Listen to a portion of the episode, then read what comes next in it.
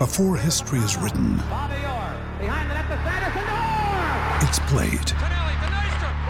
Before it's frozen in time, it's fought one shift at a time. Before it's etched in silver, it's carved in ice. What happens next will last forever. The Stanley Cup Final on ABC and ESPN Plus begins Saturday.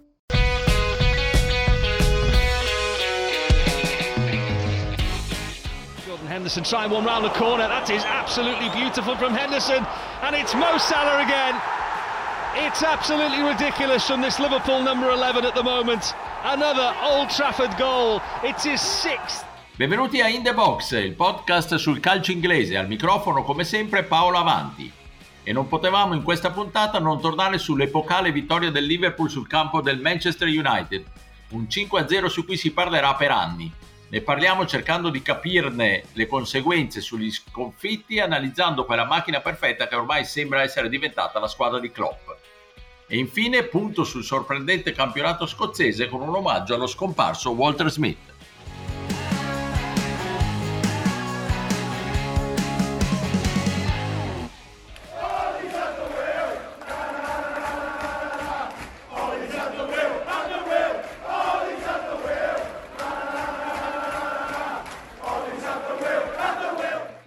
At the wheel, Ole alla guida, cantano ironici i tifosi del Liverpool a Old Trafford sperando che il norvegese continui ad affossare il Manchester United, guidandolo dalla panchina.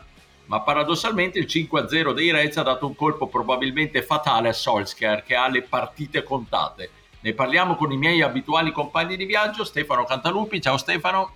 Ciao, ben ritrovati. E da Londra Pierluigi Giganti. Ciao Pierluigi. Ciao a tutti. Allora Stefano, tutta colpa di Solskjaer? Ma forse un po' semplicistico come ragionamento, nel senso che comunque è una squadra che quando ha dovuto spendere ha speso a volte bene e a volte invece non centrando esattamente i giocatori che sarebbero serviti, che secondo me comunque ha anche sottostimato il problema dei centrali difensivi, nel senso che non basta Maguire spendere tantissimo per Maguire per sistemare quel reparto lì, anche se devo dire che nella scorsa stagione si era trovata una quadratura tutto sommato nella fase difensiva. Insomma, Solskjaer ha alcuni eh, diciamo, elementi di colpa a livello tattico probabilmente perché a distanza ormai di tanti tanti mesi da quando ha preso in mano la guida della squadra ancora faccio fatica a capire io e tanti altri temo quale sia il sistema di gioco di riferimento, quali siano i giocatori da cui andare. Ecco, ogni volta c'è un protagonista diverso, ogni volta eh, sembra entrare in campo lo United con una faccia diversa e a volte commette anche degli errori di un'ingenuità clamorosa e improponibile a un certo livello. Penso hai accennato la partita con Liverpool dopo sei minuti squadra completamente sbilanciata e tutta a inseguire Keita. Cioè qui non siamo neanche a livello di parlare dell'inserimento di Cristiano Ronaldo se, se fa bene, se fa male, se aiuta, se non aiuta. Cioè è una squadra che veramente tatticamente è alla BC in questo momento. Io chiudo dicendo che insomma tante volte ho eh, diciamo spezzato la classica lancia in favore di, di Solskjaer perché comunque ho sempre visto una squadra viva e che tutto sommato riusciva almeno intorno a un obiettivo, a una maglia, a una tradizione, a una voglia di risalire a ricompattarsi anche in situazioni complicate. Però ho l'impressione che in questo momento un 5-0 incassato così a Old Trafford dal Liverpool sia fatale. Sì, fatale tra l'altro anche per il significato che ha quella partita più di tante altre ovviamente vista la rivalità. Eh, Pierluigi, anche se poi qualitativamente presi 1-1 tra le due squadre non c'è questa differenza enorme, insomma.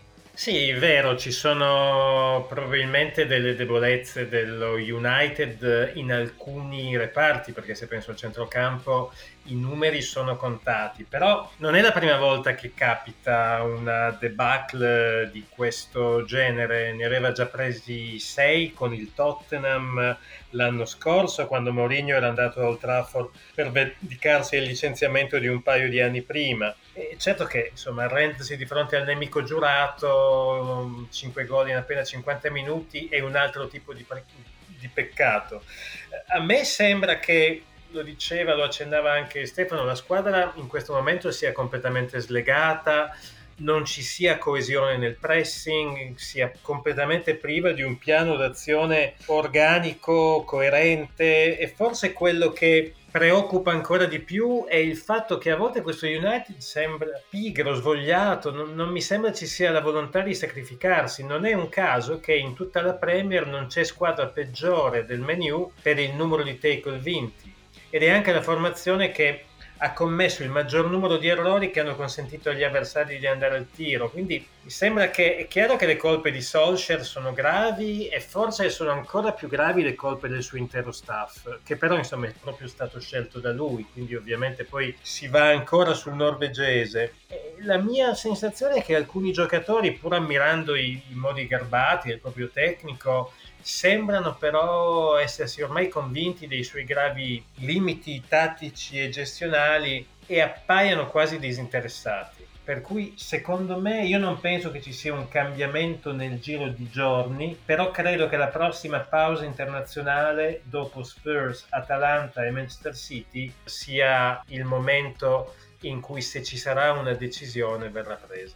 Stefano, chiudo con te chiedendoti, ma il problema, come ha detto qualcuno, è la presenza di Alex Ferguson? Ma mi rifiuto di pensarlo, nel senso che sarebbe veramente avvilente per chi siede in panchina non riuscire a liberarsi della, tra virgolette, scimmia di, di Ferguson che se ne sta appollaiato in tribuna a vedere i tormenti della sua squadra. Insomma, non posso pensare che veramente possa essere questo il problema, anche perché tra l'altro in panchina negli ultimi anni sono, si sono seduti anche suoi ex giocatori, a parte la parentesi di Ryan Giggs, Solskjaer è sicuramente uno che, che a cui Ferguson è poi affezionato e non so anzi se, se, sia stato Sir Alex a consigliare tra virgolette al club di avere pazienza e di dare al norvegese il tempo di, di trovare una soluzione non credo, ecco, diciamo che certo è capitato in passato che alcuni allenatori faticassero a staccarsi da una creatura, tra l'altro nel suo caso allenata per più di un quarto di secolo, però ho l'impressione che sia proprio un discorso di ordine in questo momento che, che manca nello United un po' a tutti i livelli e soprattutto mi viene da dire a cominciare dal campo. Sì, il caso più famoso, tornando parecchio indietro nel tempo, fu quello de, di Shankly, alla fine dell'era di Shankly la squadra passa a Paisley, Shankly continuava ad andare agli allenamenti, di fatto li dirigeva a volte anche lui e a un certo punto il club ha dovuto dirgli di non presentarsi più al centro di allenamento perché questo delegittimava il nuovo allenatore e creava comunque dei, dei problemi. Non deve essere stato facile per il Liverpool dire a Shankly non venire più, visto quello che Schenker ha rappresentato per quel club, però insomma a volte questi problemi effettivamente accadono.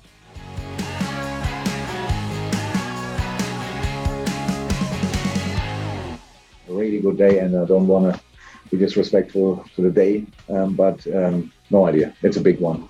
We know that we um, obviously after the game I got told that that never happened before in the in the long history of LFC. We all this group always wanted to to write their own little chapters for the big big history book of this club. This was a little one tonight, a little chapter. People will talk about that in the future 100% because it will not happen very often. If it happens again, All...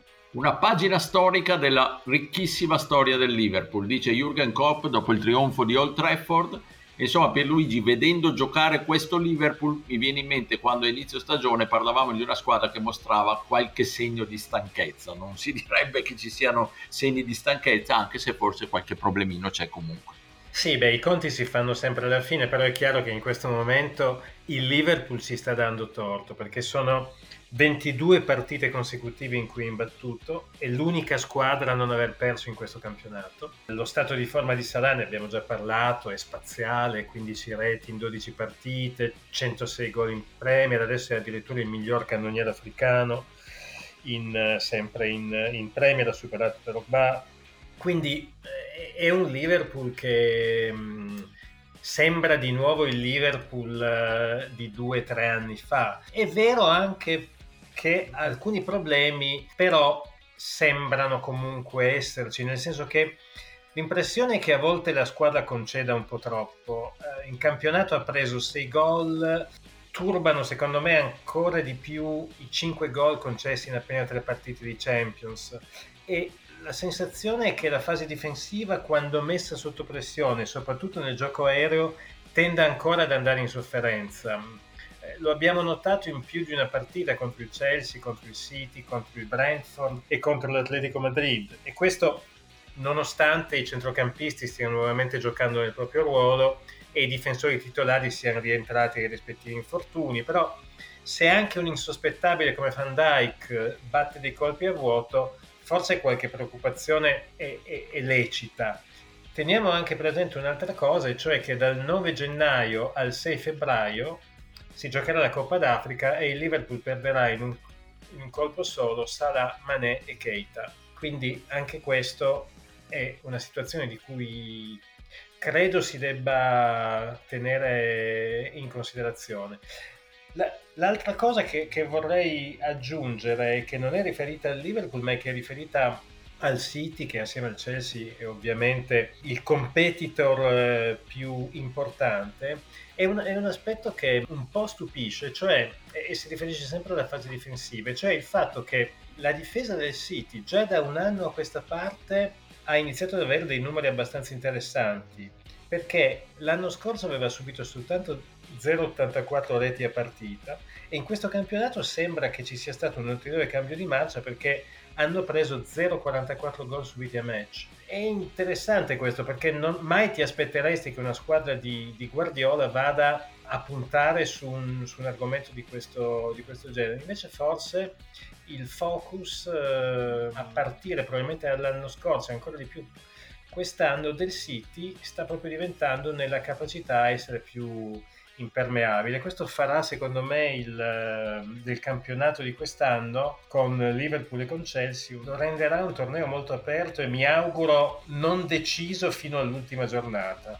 Prima di dare la parola a Stefano vi faccio sentire una battuta detta da Klopp proprio subito dopo il 5-0 di Old Trafford dove appunto lui sottolinea lo fa anche per eleganza, per non fare quello che parla di Liverpool perfetto, però insomma alcune eh, battute a vuoto proprio della difesa che non gli sono piaciute. But we saw the game um, as well and um, we know that we were lucky in two, three situations where United in the first half could have scored.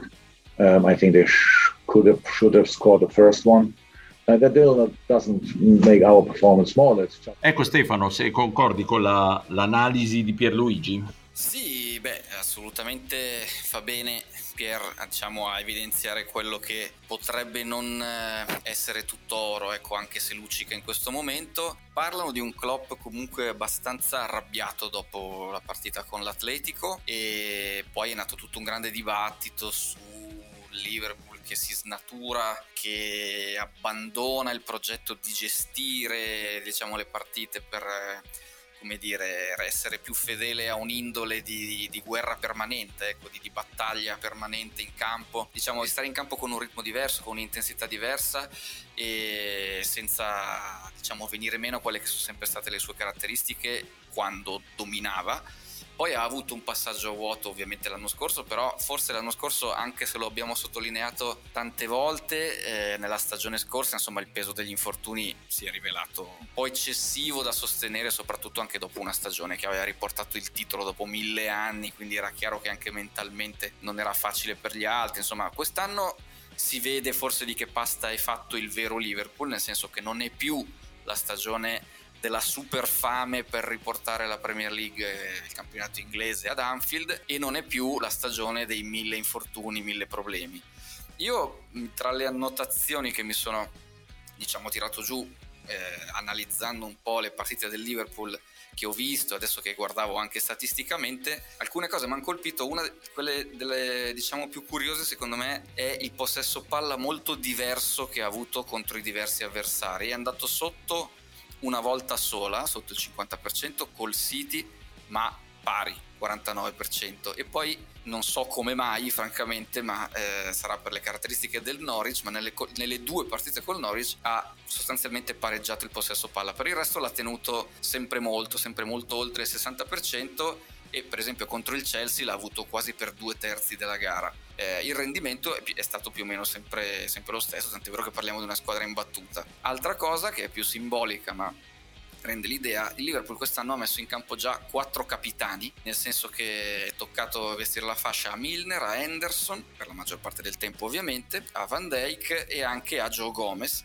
e tutto sommato devo dire l'attitudine e il rendimento in campo non ne ha risentito, è chiaro che non è il capitano quello che determina se una squadra vada in campo più o meno convinta, però mi dà l'impressione di una squadra che sta cominciando a provare ad abituarsi ad avere qualche faccia in più, quella diciamo super rock and roll a 300 all'ora di Klopp del primo anno. Ogni tanto ancora qualche piccolo scompenso, però se prima vi dicevo non riesco a capire qual è il giocatore da cui il Manchester United va quando è in difficoltà, perché non può essere Ronaldo che ha 200 anni con tutto l'affetto, eh, Liverpool è assolutamente riconoscibile quali sono i giocatori da cui va. Salah e ovviamente anche Mané con un Firmino che sta tornando quello che conoscevamo.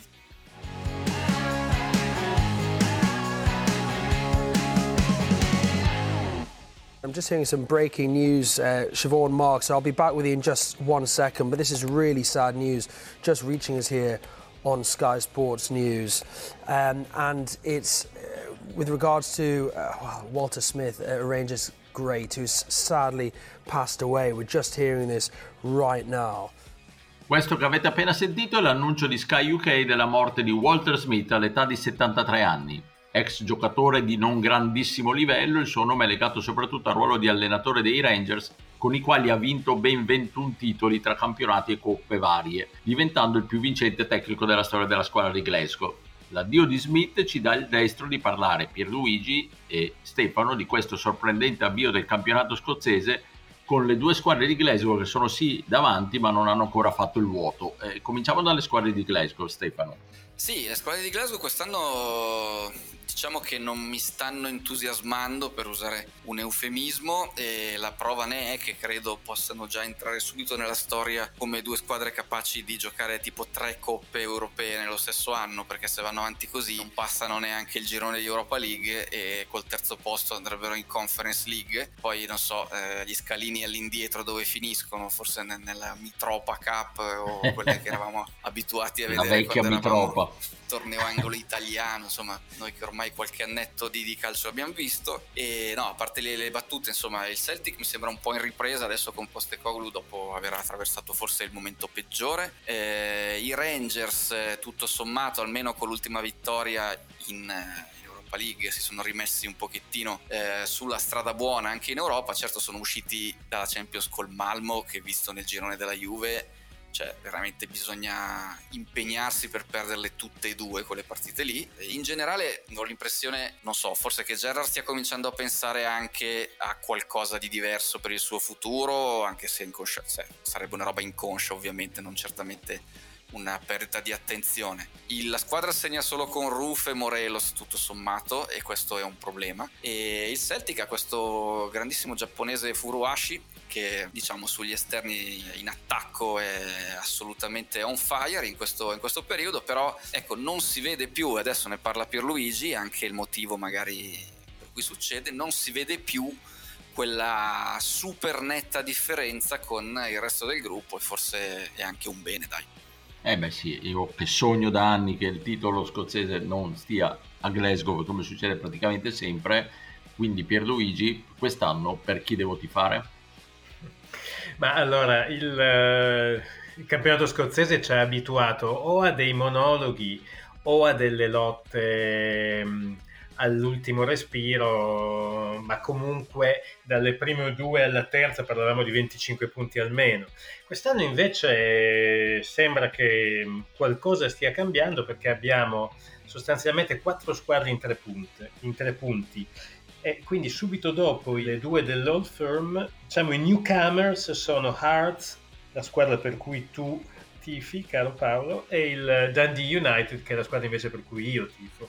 Che, che, che sono due scelte inspiegabili, le nostre però. Sono okay. due scelte inspiegabili, ma da, da, quando ho capito che in Nigeria Dundee United è un insulto, non ho potuto fare a meno di tifare per i Tangerines. No, a parte gli scherzi, cioè, che, cosa, che cosa è successo? Beh, ehm, francamente al di là del fatto che appunto eh, le due di Glasgow, come diceva Stefano, hanno frenato anche di brutto perché il Celtic comunque ne ha già perse due e, e, il, e i Rangers mi sembra che ne abbiano persa una e pareggiata tre. Però al di, là, al di là di questo, quello che stupisce è che ehm, le due squadre che abbiamo appena citato sono una il Dundee United che l'anno scorso è arrivata soltanto nono e poi gli Hardy Edimburgo che addirittura erano in Championship. Quindi stupisce anche che siano loro e magari non l'Aberdeen a tentare di andare al tavolo delle, dei ricchi. No? Tutte e due le formazioni si reggono su, su difese eccellenti, gli Hearts hanno subito 8 gol, i Tangerines eh, 7 e mh, mm, la squadra di Edimburgo che è guidata da Robin Nelson in panchina è l'unica squadra imbattuta del torneo e ha tra le proprie fila quello che è il terzo miglior cannoniere della competizione che è Liam Boyce. Invece il, il Dundee United ha fatto una scelta un pochino anticonvenzionale perché ha affidato la panchina all'ex responsabile della performance tattica che si chiama Thomas Courts e i risultati sono arrivati praticamente subito. Insomma, quindi la mia impressione è che quest'anno avremo un campionato molto equilibrato non solo in Inghilterra, come dicevo prima, ma anche a nord del Vallo di Adriano. Beh, speriamo davvero perché comunque i, i, monologhi degli anni scorsi non ci hanno certo divertito. Chiudiamo qui questa puntata di In The Box con una nota di grandissima sorpresa, incredibile, non abbiamo parlato di Newcastle, ma vedrete che prossimamente colmeremo questa lacuna perché ne succederanno di tutti i colori sicuramente. Ringrazio Stefano Cantalupi, ciao Stefano. Ciao, alla prossima. Ringrazio il londinese Pierluigi Giganti, ciao Pierluigi. Ciao, ciao a tutti. E appuntamento alla prossima settimana.